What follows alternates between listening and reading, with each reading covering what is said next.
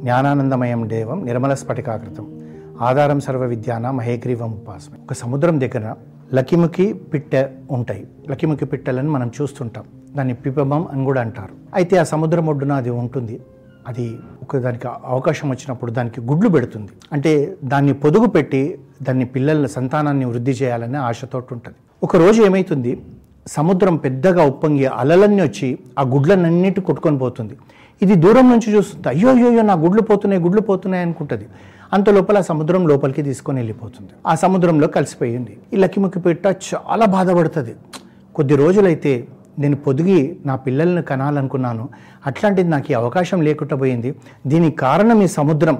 ఈ సముద్రంని ఏం చేయాలి అని చెప్పి ఆలోచించి చూస్తే కనుచూపు మేర వరకు సముద్రం ఉంది. దాన్ని ఏం చేయగలుగుతుంది? తను అనుకుంటుంది ఏమీ లేదు. ఈ సముద్రాన్ని ఎండగొట్టాలి. ఎండగొట్టాలంటే నా దగ్గర ఎండ లేదు. దీన్ని పూర్తి చేస్తానని చెప్పి ఆ లకిమికి పిట్ట ఏం చేస్తుంది?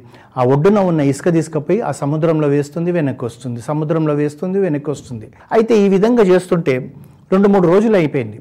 తతిమ దాని బంధువులైన పిట్టలన్నీ కూడా వచ్చి అడిగాయి ఏంటి నువ్వు ఈ విధంగా చేస్తున్నావు? అంటే ఇట్లా నేను పొదుగు పెట్టుకోవాలనుకున్న సమయంలో నా గుడ్లని ఈ సముద్రం మింగేసింది. అందుగురించి సముద్రాన్ని నేను పూర్తి చేయాలనుకుంటున్నాను. అప్పుడు దానికి తెలుస్తుంది నా బాధ అంటే వాళ్ళందరూ వేలాకోలంగా నవ్వుకుంటారు. బుద్ధుందా నీకు? సముద్రంను నువ్వు పూడ్చడం ఏంటంటే మీరు ఏదన్నానండి నేను మాత్రం ఈ విధంగా చేస్తానని చెప్పి అది అప్పటికి చేస్తూనే ఉంటుంది. అప్పటికి మూడు రోజులు నాలుగు రోజులు ఆరు రోజులు అయిపోయేటప్పటికి దాని స్నేహితులైన పిట్టలు అనుకున్నాయంట అయ్యో పాపము ఇది ఒక్కటే ఇంత కష్టపడుతుంది మనం కూడా దానికి సహాయం చేద్దామని చెప్పేసి ఇంకో పది పిట్టలు దాంతోపాటు ఇసుకను తీసుకుపోయి సముద్రంలో వేస్తున్నారంట. ఈ విధంగా చేస్తుంటే ఓ పది రోజులు అయ్యేటప్పటికీ వేరే అనుకునేయంట. అయ్యో పాపం ఈ పదే కష్టపడుతున్నాయి. మనమేమో అన్ని తిని మంచి సుఖంగా ఉన్నాము. మన తోటి పిట్టలు ఇవి కష్టపడుతున్నాయని చెప్పి ఇంకో వంద పిట్టలు వచ్చాయంట. ఈ వంద పిట్టలను చూసి ఇంకో పది రోజులైన తర్వాత వెయ్యి పిట్టలు వచ్చాయంట. అయితే కొన్ని కొన్ని ప్లేస్లలో కొన్ని స్థలాల నుంచి పిట్టలు కనబడకపోతే వేరే అనుకున్నాయంటే. వీళ్ళందరూ ఎక్కడ పోయారని చెప్పేసి తెలుసుకునేటప్పటికి ఇట్లా సముద్రాన్ని పూడ్చాలని అనుకుంటున్నారంటే సరే మనం కూడా వెళ్దామని చెప్పి ప్రపంచంలో ఉన్న పిట్టలన్నీ వచ్చి ఆ ఇసుక తీసుకుపోయి సముద్రంలో వేస్తున్నానంట సముద్రం పూడ్చుకపోదు. కానీ ప్రపంచంలో ఉన్న పిట్టలన్నీ వచ్చేసినాయంట. అంటే మనకు ఈశ్వరుడు బ్యాలెన్సింగ్ కొరకు పశుపక్షాదులను కూడా మనకు పెట్టాడు. మానవులు ఎంత అవసరమో జంతువులు అవసరం జంతువులు ఎంత అవసరమో పక్షులు అవసరం పక్షులు ఎంత అవసరమో ఇంకా వేరే జాతులన్నీ కూడా అవసరం. అయితే అన్నీ ఒక దగ్గరకు వచ్చేటప్పటికి వాతావరణంలో ఇంబ్యాలెన్సింగ్ కనబడుతుంటే ఏంట్రా ఏమీ లేవని చెప్పి తెలిసేటప్పటికి ఈ విధంగా ఉండేటప్పటికి అందరూ కూడా ఆశ్చర్యపోతున్నారంటే ఎక్కడ పోయిందంటే కొన్ని కోట్ల పక్షులు వచ్చేసి ఇసుక తీసుకుపోయి సముద్రంలో వేస్తున్నారంట. అప్పటికి కూడా సముద్రము పూడ్చుకపోదు. కానీ ఇవన్నీ వేస్తుంటే అక్షరపోతున్నారంట త్రిలోకాలన్నీ కూడా దేవదేవతలందరూ కూడా వింతగా చూస్తున్నారంట.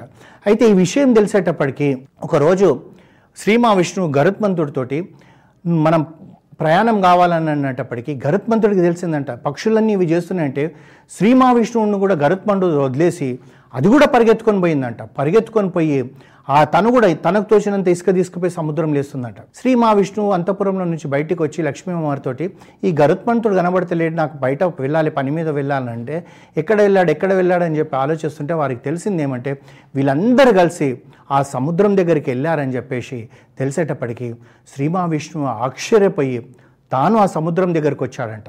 వచ్చి చూసేటప్పటికీ ఆ సముద్రంలో అవన్నీ ప్రయత్నం చేస్తున్నాయి. కొన్ని కోట్ల పక్షులు గరుత్పంతుడు అంటే అందరూ ప్రయత్నం చేసి దాంట్లో వేయడానికి ప్రయత్నం చేస్తున్నారు.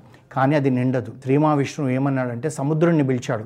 సముద్ర ఒక్కసారి నువ్వు ఏవైతే గుడ్లను నువ్వు తీసుకుపోయినావు అవి వెనక్కి తెచ్చి అనేటప్పటికీ అతను అన్నాడంట ఇది ప్రకృతికి విరుద్ధం. నేను లోపలున్న బయటికి తేలానంటే నువ్వు తేకపోతే నా సుదర్శన చక్రం వేస్తాననేటప్పటికీ ఆ భయపట్టి బయటికి తీసుకొచ్చాడంట. ఆ భయపట్టి బయటికి తీసుకొని వచ్చేటప్పటికి ఆ గుడ్లను తెచ్చేటప్పటికి ఏ లకమికి పిట్ట తన గుడ్ల కొరకు ఇంత కార్యం చేసిందో అది సంతోషపడిపోయి ఆ గుడ్లను గట్టిగా పట్టుకొని పొదిగేటప్పటికి అందులో నుంచి నాలుగు పక్షులు పుట్టాయంట. అయితే ఇదంతా మనం తెలుసుకోవడానికి ఏంటిదండి? దీనివల్ల మనకేమి ఉపయోగం అంటే నువ్వు చేసే ప్రయత్నం చిన్నదా పెద్దదా అని కాదు. నువ్వు కొండను ఢీ కొట్టే అవసరం ఉంటే కూడా కొందని ఢీ కొట్టు నీకు తలకు బొప్పి కట్టొచ్చు. కానీ ప్రయత్నం మారితే మాత్రము నీకెవ్వరు సహాయం చేయరు. నువ్వు ప్రయత్నం చేయి. ప్రయత్నం చేసేటప్పుడు అందరు అంటారేమో ఏముందబ్బా ఇంత దానికి ఇది అది పనికి రాదనో దాన్ని నువ్వు చేయగలుగుతావనో. ఇలాంటి నిరాశ అయిన మాటలు మాట్లాడతారు. మొదటి రోజు లక్కిముఖి పట్టని కూడా అన్నారు కదా సముద్రాన్ని పూడ్చడం ఏంటే? నీకు తెలివి ఉందా? అన్నారు. కానీ తర్వాత వాళ్ళందరూ వచ్చారు. వాళ్ళ తర్వాత ప్రపంచంలో ఉన్న వాళ్ళందరూ వచ్చారు. గరుత్మంతుడు వచ్చాడు. గరుత్మంతుడితో పాటు శ్రీ మహావిష్ణువు వచ్చాడంటే మనం ప్రయత్నం చేయడం మానేసిన రోజు మనం దేనికి ఉపయోగం లేకుండా పోతాం. మనం ప్రయత్నం కష్టమే కావచ్చు. ఒక్క చేయితోటి నువ్వు చేస్తున్నావు అనుకో. నువ్వు ప్రయత్నాన్ని చెయ్యి నువ్వు. ఆ శ్రీ మహావిష్ణువు నీ వెనుక ఉండి నీ ప్రయత్నాన్ని సఫలీకృతం చేస్తాడు అని చెప్పి మనకి ఈ కథ చెప్తుంది. మనం ఎంతో మందిని చూస్తుంటాం. కాళ్ళు లేని వాళ్ళు కూడా రన్నింగ్ రేస్లలో ఫస్ట్ వస్తున్నారు. ఒక్క చేయితోటి కూడా సాధించే వాళ్ళు ఉన్నారు. మరి వీళ్ళందరూ ఎలా చేయగలుగుతున్నారు?